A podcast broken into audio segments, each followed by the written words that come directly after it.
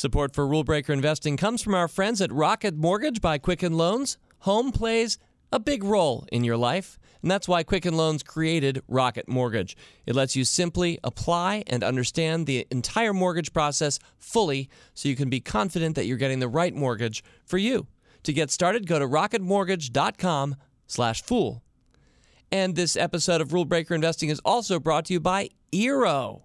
That's E E R O. Never think about Wi Fi again when you can have brilliant, hyper fast, super simple Wi Fi systems with Eero.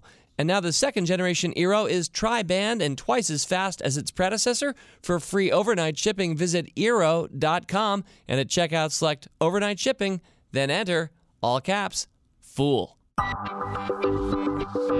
It's the Rule Breaker Investing Podcast with Motley Fool co founder David Gardner. Welcome back to Rule Breaker Investing. If you are in the Northern Hemisphere, I hope your summer is going well. And if you're in the Southern Hemisphere, as at least one of our correspondents is this week, I hope winter is chilly good. So I really haven't taken any summertime away. I'm due at the beach at some point in the next couple weeks, but as always, we will have fresh podcasts for you throughout all 52 weeks of the year. In fact, I can tell you ahead of time that next week we're going to be focused on your company culture. This is something I've done about once a year. We're now in our third year for Rule Breaker Investing, so I'm going to have back for a third time a couple of crack in house fools who help run the company culture, and we'll share out with you, if you're interested, if you want to make your workplace better, some of the things that we're trying and maybe learning work or don't work. So, company culture, making yours better, a focus next week. But before we get ahead to our mailbag, which is where we are, it's that time of the month. It's the final Wednesday. Therefore, it's Rule Breaker Investing Mailbag. I do want to start a new process, which is just briefly to look back at the month that was and the podcasts that were. So, I want to mention that we did three podcasts this month. The first was an interview with McKenna Haase, the very talented race car driver who's also a college student and an investor, a young woman who's in charge, I think, of the investment club at her university, while at the same time uh, taking a lot of risk out there on the raceways. So, what a delight that was with McKenna. Hope you enjoyed that. If not, listen. The second week, we tallied our five Brexit inspired stocks and saw how those stock picks I made a year ago are doing with the lessons that we've learned thus far. And then last week, it was time for our first ever edition of Stock Stories Volume 1, I had three of my favorite analysts that I work with on a daily basis here at The Motley Fool into the studio, and we talked about stories like, well, Activision, Blizzard, um, Facebook, what we can learn from Netflix, um, stock stories, something that we'll do again and again, no doubt, in future months and years on this show. So that's a look back at July.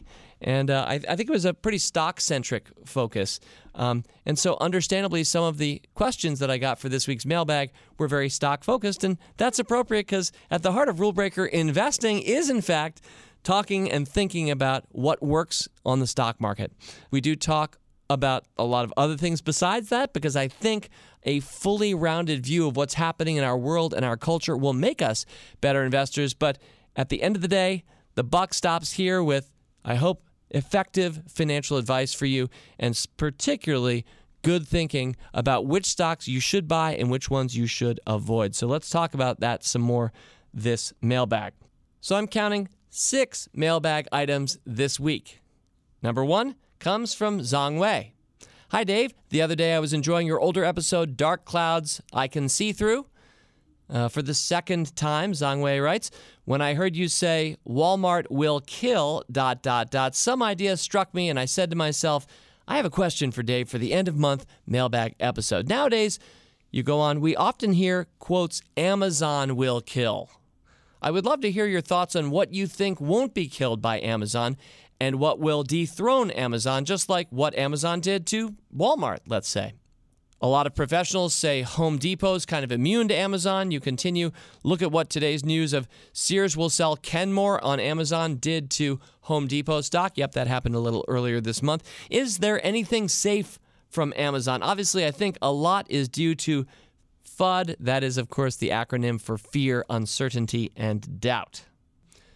Zhang Wei concludes his note with, By the way, thanks for all the great episodes. I especially enjoyed the Gifts Keep on Giving one and bought shares of Activision Blizzard for my sons and they're up big in a short period of time. But the best part I think I gave them is the importance of stock ownership. And yes, I'd love to think, Zhang that whether Activision Blizzard had done really well since you gave it to them or poorly, I hope they would understand the lesson either way. But no substitute for some good short term performance, right? It's always fun. So, congratulations. So, as I think about your question, I think of two podcasts that I've done in the past on this subject. The first one you referenced, it's Dark Clouds I Can See Through. For the record, that was February 17th, 2016. Yep, it's still one of the 100 that iTunes keeps above the fold. So anybody can go back and listen to that because it's really important to understand the power of dark clouds. To briefly review, dark clouds are when you and I, and really the whole world, is pointing at something that seems obvious and somehow threatening to a company that we're looking at. So, if we were to take Amazon, for example, back in the day, everybody was saying they're not making any money. Might they go bankrupt? They're not making any money. They'll never make any money. The stock is overpriced, that kind of thing. So that's a dark cloud, something that everybody was looking at. Everybody could see that big dark cloud with rain coming down and cartoonish lightning bolts just down over that Amazon.com stock. And yet, when you can see through it, for example, a lot of us, a lot of fools recognized that Amazon actually had a lot of cash flow. So while it was spending that cash flow to expand its business, therefore looking like it was losing money, the truth was the company was had some very positive dynamics with cash flow and some of its balance sheet items like it got paid up front. And so it could play the float. I won't go into that, but the point is when you have a dark cloud that you can see through, that really helps you make better investment decisions as an investor, Zhang Wei. And the second episode I want to mention, and this one unfortunately has disappeared from the last 100. However, if you Google this phrase, of killers and kings, rule breaker investing, try that, of killers and kings, rule breaker investing, you will find that podcast, a short podcast I did, as it turns out, on September 16th of 2015. I hope this doesn't sound like the Wayback Machine podcast, but the truth is, when I do these podcasts, I kind of remember them and I hope that they've made a point and I'll go back to those points. And I don't want to just repeat the same stuff over and over each week on my podcasts. So I like to point out that you can go back and listen and learn to some of the ones that jump back at me as particularly helpful. And of Killers and Kings makes the point that I don't like it when people say, this is going to kill that. It never really does. Amazon hasn't killed Walmart. Walmart may have put out of business some small mom and pop stores, but for the most part, Walmart hasn't really killed anything. Most of these companies aren't actually trying to kill anything or anyone. They're trying to offer a good product or service that's better than what's out there in the marketplace. For some people, anyway, might be more convenient, might be cheaper, might be some brand new possibility like an electric car. All of these for profit companies are generally just trying to find customers and sell them a good product or service. They're not Amazon killers or Walmart killers. So, Of Killers and Kings contains some of my thinking about that kind of language and how it's just the wrong framework too often. And you do see that language used a lot in headlines. You know, what's going to be the iPad killer? What's going to be the Tesla Model S killer? It's all very silly, and I would highly suggest that you don't pay attention to it. In closing, my answer to your question, Zhang Wei, you're ultimately asking what might dethrone Amazon or what is proof against Amazon? I had a fun conversation with Brian Salvi, one of our summer interns, on a park bench this morning, and he was asking me kind of what's a retail stock that I would buy today, thinking 10 years, it'll still be around 10 years from now. And I'll give you my answer right now. I'm not saying run out and buy this stock. I'm just identifying the kind of company that is probably proof against Amazon. And yes, perhaps Home Depot, a much more impressive company, is another example. And certainly Best Buy, which is not the company I named on the park bench, Best Buy has done pretty well in recent months and last couple of years in an Amazon driven world. But I said Tiffany because to me, the experience of finding jewelry, specifically higher end jewelry, everything from a very special jewel like what you would want to put on a diamond ring as as you wrap it on somebody's finger one day, or just some of the signature jewelry lines that Tiffany um, has. Tiffany has built that brand over decades. I don't see it being disrupted. I don't see people clicking on Amazon to buy high end jewelry. And I also think that when you think about great branding, a lot of people, maybe more women than men, I think that's a fair generalization to make, have some kind of chemical response in their brain that's highly positive and unleashes great stuff when they see that cyan colored Tiffany box for a gift that you might receive for the holidays or a birthday. There's a lot of power in the Tiffany brand, so that might be an example of a company that I think is proof against Amazon. But there are no doubt many other examples. And as much as we all love Amazon, and I hope you own shares too and have done well with it, I don't think it's out to kill the world, and I don't think Amazon is going to end up being the only thing that any of us is buying from. So to summarize, find dark clouds that you can see through, avoid phrases like killers and kings, and ultimately recognize what companies are trying to do, which is sell a good product or service at an acceptable price to a growing number of people, improve the world in so doing, and the company hopes build something sustainable that you and I can be part owners of as stock market investors. Mailbag item number two. This one comes from far afield. This one comes from Trent McBride. I will start by reading my best effort at Trent's accent as he wrote this note to us, and then I will quickly drop the fake accent. Here we go. Dear Team Fool, my name is Trent McBride. I'm a 32 year old Australian designer entrepreneur based in Tokyo for the past 10 years and came across the Rule Breaker Investing podcast a couple months ago accidentally when browsing through okay i'll stop that. When browsing through the spotify podcast i'd been wanting to get into investing trent writes for about 10 years but always felt it was above my head. The rbi podcast has changed the way i think about everything really. I find it inspirational in so many ways not only when it comes to investing um, and it's one of the things I look forward to most each day. Wow, that is a remarkable statement, Trent. I'm honored. Not only that, but this is not a daily podcast. So I guess you're catching up on my, my backlog, which is awesome, especially since only the last hundred are even retained on, on iTunes. So thank you very much for those kind words. You go on to say, I'm going to summarize parts of this. You've subscribed to Stock Advisor, to Rule Breakers, to Motley Fool Hidden Gems as well. You made your first stock purchases several weeks ago. You've learned so much already. Naturally, many things you still have yet to learn. But in particular, you have this one question. Trent writes I often hear that the market tends to always go up. So the longer you're in the market, the better, and the more lucrative it will be. This is certainly reassuring, especially when also hearing quotes like, well, this is my rule breaker quote the market always goes down faster than it goes up, but always goes up more than it goes down. Uh, and obviously, selecting great companies is the most important factor in how successful you are in stocks. But here's the question what is it about time that really tends to push the value of a company up? And perhaps, Trent, I'll extend that to just the market overall. Why, when we look at just about any stock market worldwide that's been around for at least a few decades, why, when you step away from that graph, does it go from the bottom left to the upper right over any meaningful period of time, uh, including a few centuries now? Why? It's a philosophical question. I'll take my best quick shot at it here on Rule Breaker Investing, but you might have a better answer yourself, dear listener, whoever you are. But when I try to answer that question, the first thing that comes to mind is that we are constantly making progress as a human race. It may not look like it at all times, and sometimes we have depressions or steps back, horrible things like wars. But for the most part, what we're doing, think about the technology gains that we've seen just in our lifetimes.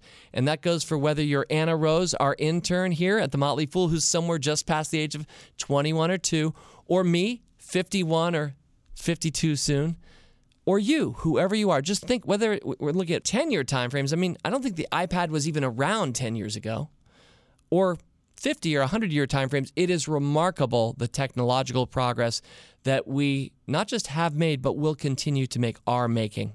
So, remarkable gains, not just in technology, but in all kinds of progress.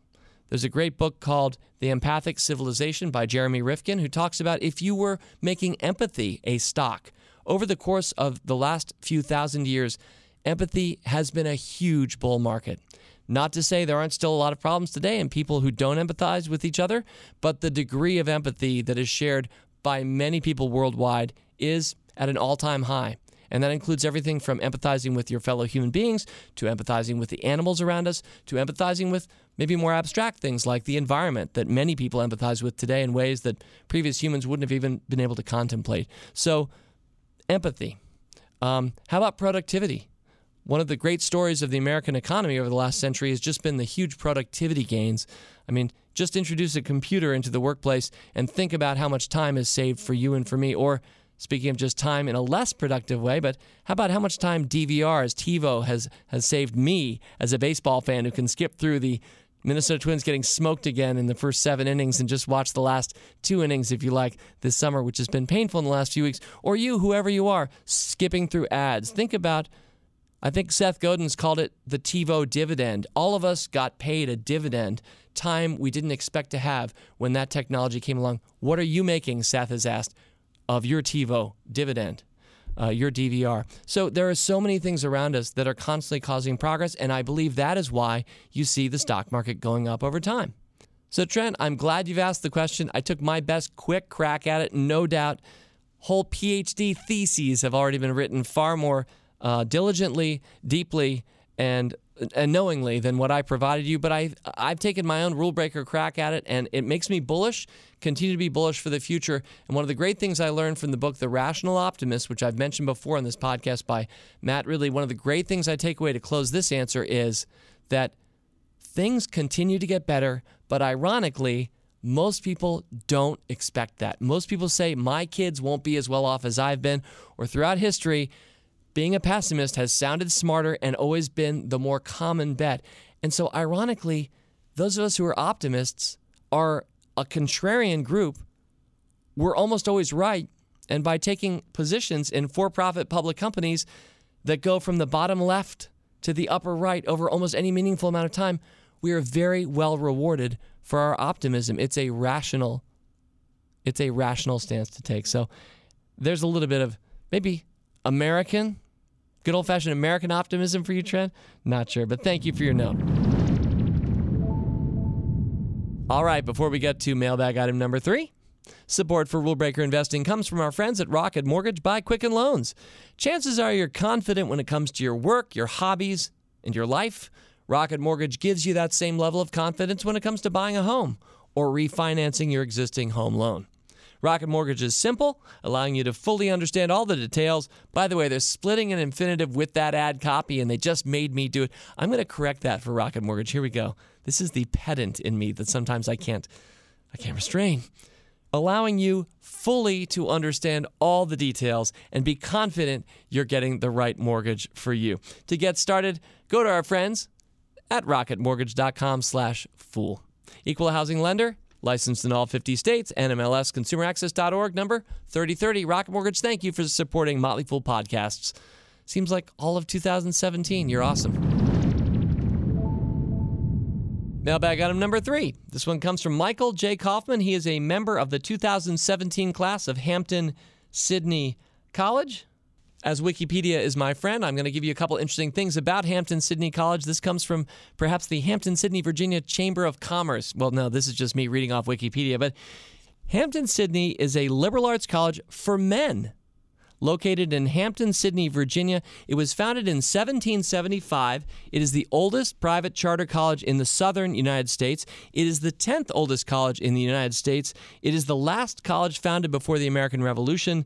It is one of only three four year all men's liberal arts colleges in the United States. That's just kind of interesting. The other two, by the way, those of you in Crawfordsville, Indiana, will recognize Wabash College as one of those.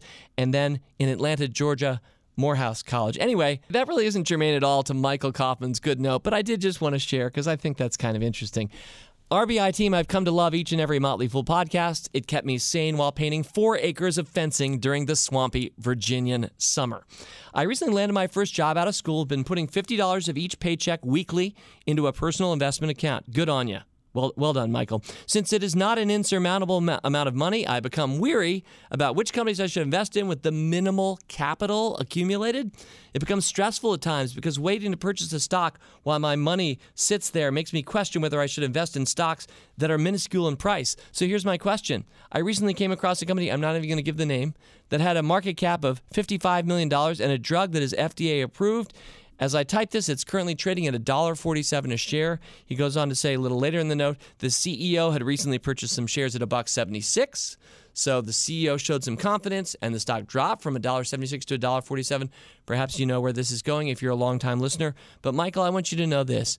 I wouldn't buy companies with market capitalizations below probably $200 million at a minimum. I realize there are some Motley Fool analysts, some of them I love, who do wade into micro cap territory, but this is a what I would call a penny stock. Now, it is measured more like an 147 pennies, not just a few pennies, but I would highly suggest that even though you have small amounts of money at this early stage of your career, that you open up an account with something like Robinhood or find something like ShareBuilder, which is a way that you can start getting invested with fractional shares. You don't have to only be able to afford with $50 a stock that's going to be at 1 so you can get 50 shares. You can in fact buy a share of Google even though it's at hundreds of dollars with just your $50 by starting with a fractional share. You're going to do much better and I'm not just speaking to Michael Kaufman of the Hampden-Sydney College class of 2017. I'm saying this to everybody of every age. I think you're going to do a lot better if you stay focused on very fine companies, companies that you are proud of, that you're not guessing whether or not they're going to get FDA approved or that have CEOs purchasing um, shares below $2 a share. So um, I hope that's pretty clear. It's a really good question. I know it's going to be one that will recur here on Mailbag. I think I've answered it before, but I think it's important to make sure that we say certain things from time to time again and again. And the buying penny stocks theme, I'm going to always be advising against that. Thanks, Michael, and good luck. Congratulations already having gotten your investment account going. Mailbag item number four. And I love this because here comes another from a young investor. My name is Daniel Scruggum. It begins, and I am a 15 year old investor. I enjoy following The Motley Fool and listening to the podcasts. My question is related to the value of growth stocks. Daniel writes Many stocks, such as Shopify, my latest purchase, are growing at an incredible rate of growth, but have lofty valuations. I learned this the hard way on Under Armour. Daniel writes With growth stocks, should valuation be a major factor in determining whether to buy a stock? Or should you just ignore valuation, find a company you like, worry about the stock or the valuation later? In other words, is it worth paying an extremely high premium for a growth stock that you believe in, or should you wait for the price to, quotes, go down? What price is too high for a growth stock? Open paren, a perfect company, close paren, question mark. Thank you for answering my question. Keep up the good work. Daniel Scroggum. Daniel, thank you very much for your note and also for the brevity of your note. Um, I appreciate a focused question like that one, and I'll tend to favor those in future Motley Fool mailbags so I don't meander on and on and start reading Wikipedia entries for colleges. Uh, so, Daniel, here's my thinking on this very pertinent question. You're basically asking when companies are growing really, really fast, which might impress you, should we be paying the frequently high valuations being asked of us to buy into those stocks? A lot of stocks trade off of earnings, and some companies have the same earnings. We'll just say they're earning $50 million. Two, two companies. One of them is valued at $600 million, which is, quick math, 12 times earnings. Another company, same $50 million of earnings, is trading at $5 billion. And that's, quick math, 100 times. $50 million. Same 50 million in profits, two different companies, widely varying valuations. And Daniel, you'll probably know this, and I know a lot of my fellow rule breakers who tune in every week already know where I'm headed with this, but I often favor the company that's at $5 billion, trading at an outrageous price to earnings ratio of 100 versus the seemingly much more bargain priced, bargain oriented stock that also has $15 million of earnings but is only worth 600 million. And the reason that this has worked, and I hope, Daniel, to make a quick case that you should continue to believe it will work, is because usually the company that's trading at 100 times earnings is growing at a high rate and is often very impressive by other measures. It might have a much brighter CEO, it might be in a much more attractive industry, it might be a company that is building a huge competitive advantage. That's why the market is willing to pay up for these kinds of companies. And what's funny about it, and this is the, the heart of rule breaker investing, what's funny about it is a lot of people just don't buy that $5 billion company. They just say, I would never pay, they'll say, 100 times earnings. It's overpriced. And so what happens is the companies that are the best ones of our time, which trade at understandably high multiples, like the example I'm giving, people don't buy the best companies of their time. And then later on, they regret it. They say, I should have bought that because that $5 billion, that company's now worth Amazon, now worth $500 billion. And if I just paid up 100 times earnings 15 years ago, I would have made 100 times my money. And so it doesn't work every time. And these are exaggerated examples, but I hope it's clear that in your note, you're using a phrase that I never use or that I try never to use, and that is the phrase growth stock. Um, I think I've invaded against that phrase before in this podcast. It's highly contrary because so much of the world talks about value stocks and growth stocks, but I think of them all as stocks. Each of these is a company. Some are admittedly growing more than others, but that doesn't cause me to call it a growth stock. Now, maybe I'll say it's a growth company, although that's an awkward phrase. I might say that company's growing really fast, but all of these are companies. And if they're public, they have stock that you can invest in. And I don't spend a lot of time thinking about, as a, an investor, someone acting over the long term, I don't spend a lot of time thinking about what the valuation is right now as a as a multiple of earnings of the last 12 months or even over the next 12 months. I'm thinking 5 plus years forward and asking who's going to take over the world in a good way? And can you and I hitch our wagon to those stars? And sometimes those stars flame out because there are shooting stars, which aren't actually stars, as anybody who's ever studied astronomy will know. And it's sometimes annoying to talk to people who think that shooting stars are actually stars when they're not. They're just meteorites. They're things that entered our atmosphere briefly, scooted through the sky somewhat near us, somewhat visibly, kind of caught on fire, and looked like a shooting star, but they're not actually shooting stars. But anyway, whether we've hitched our wagon to a falling meteorite or a real star, more often than not, by finding the great, it's going to outweigh the flameouts. And you and I, Daniel Scroggum, are going to be very happy as investors that focused on the quality of the company and didn't get carried away with thinking that it's all about price to earnings ratios. There's an answer.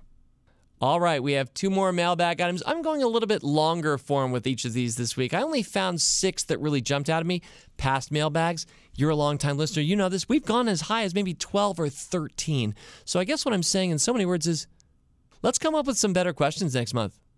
Ah, sarcasm is the wit of fools. This episode of Rule Breaker Investing is brought to you by Eero. That's Eero, E E R O. Never think about home Wi Fi again. The company just introduced its second generation Eero and Eero Beacon.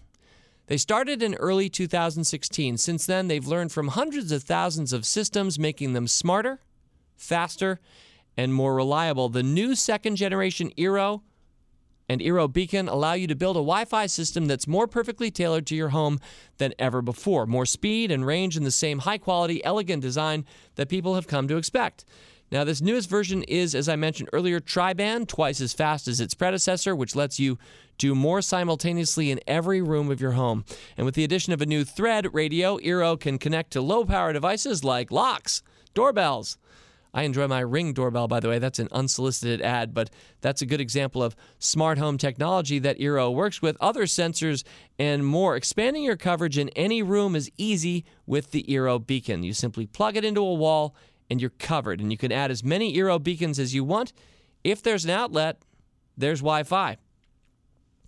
Now, I should mention, I haven't used the Eero product myself yet, but we definitely have some in house fans. I was listening to Market Foolery the other day, and our own Dan Boyd was talking about how effective Eero and plugging in a beacon or two in his wide, particularly if you have a lot of rooms going from one direction to another as opposed to multiple floors, it can be really helpful to throw those beacons down and have better Wi Fi from one room to the next. Anyway, the company offers you free overnight shipping. Just visit Eero, E-E-R-O dot com, and at checkout select overnight shipping, then enter, that's right, the magical keyword, all caps, F O O L, and that'll make it free for you.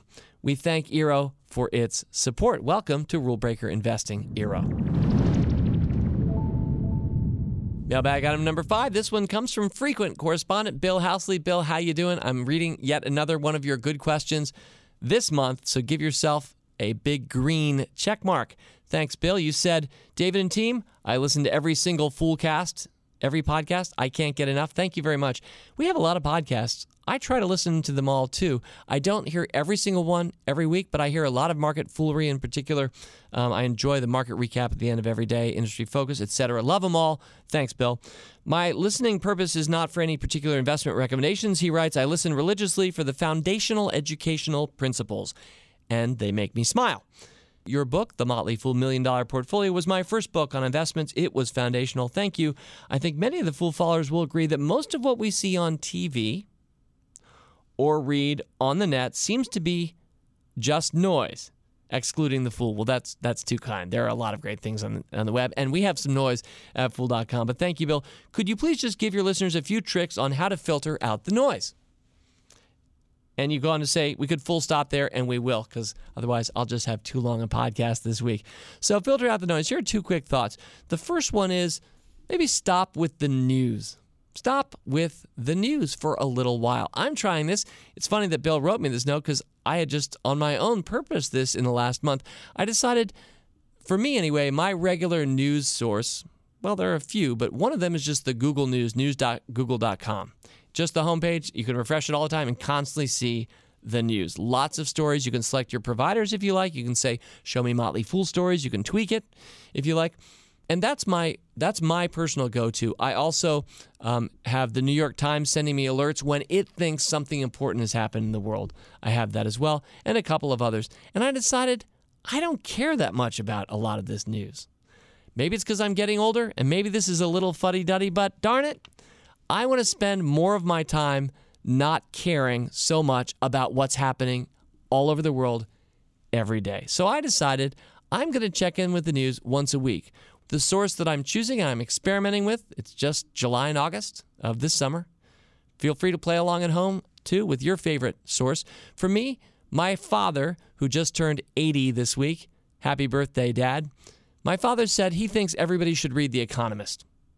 And I like The Economist a lot. And I decided, in honor of my dad, I'm going to read The Economist. And one thing I like about The Economist is it has a summary of what's happening around the world in the first couple of pages of every issue. It comes out once a week.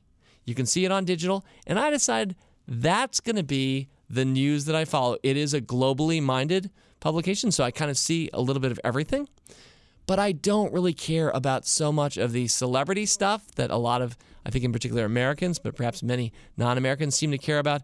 I don't actually care that much about market gyrations, even though I love following the stock market, etc. So stop with the news. Filter out the noise. Number one, pick a more acceptable, let's even go with old school, maybe even 18th century increment for you to keep up with the world at large.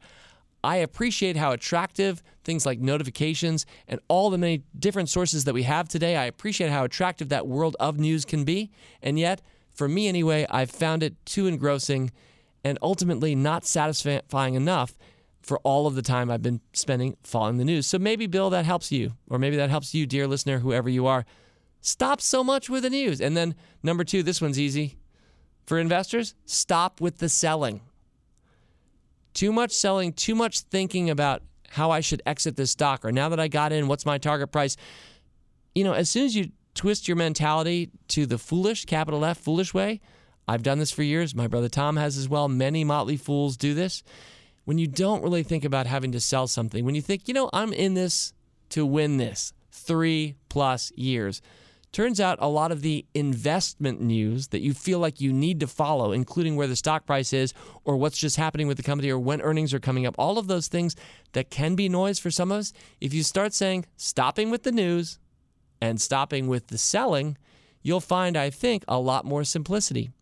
And frankly, a lot more time and attention to spend on the things that are more worthy of your attention that you'll look back on at the end of your life and say you're glad you lavished attention on those things not so much with the news, not so much with the selling. Thanks, Bill. Mailbag item number six. This one comes from somebody I know pretty well. It's just signed DG, initials that are familiar to me.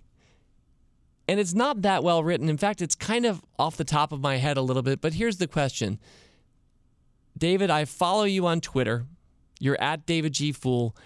And even though I'm not yet subscribed to Motley Fool Stock Advisor, which I want to do one day, I did see that you mentioned that Motley Fool Stock Advisor had a special moment last Friday, July 21st. You said that for the first time in Stock Advisor history, one of the stock picks from the service had gone up 100 times in value. You said that it was Netflix, that you purchased Netflix in 2004 December at $1.85. So what Netflix needed to do was crest over $185 a share to become a 100 bagger and it closed Friday at about 188 up about 4 or 5 bucks on Friday. David, can you briefly reflect on a few of the traits that were present in Netflix as a company back when you picked it and maybe thoughts about holding that stock to a 100 bagger so that I, whoever I am, could maybe find that kind of a stock in future? Thanks. And thank you, DG. And here are three quick thoughts because we're running out of time. One of my longer podcasts. Three quick thoughts about Netflix. Number one, it's a great company. There are no great stocks without great companies. You and I will never be great stock pickers if we're living in a world where there aren't good companies. Netflix is a great company, and usually the stocks that will go up 20, 100, or like some of us have had for Amazon 300 times, the companies are great companies. Three quick little attributes high impact, can't miss them. They're doing something really important in the world. That's true of Amazon, that's true of Netflix. Number two, visionary leadership. Great CEOs. Reed Hastings is a great CEO, the smartest guy in the room, and it's a big room because it's the room of media. And I think he's the smartest person in media today. And then number three, excellent culture.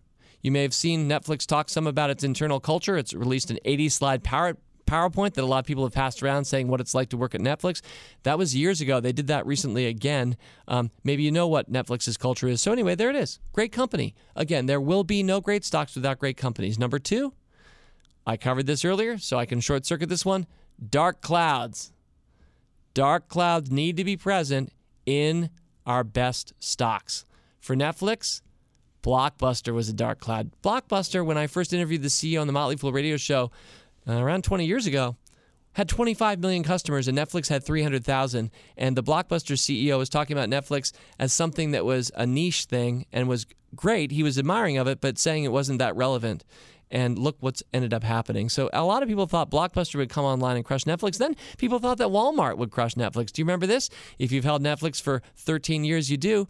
There was a time when we were all still doing the DVD thing with Netflix, and we were dropping off our D- DVDs at Walmart if we wanted to. We didn't have to do Netflix. We were doing uh, a service like Netflix through Walmart, and that was going to crush Netflix.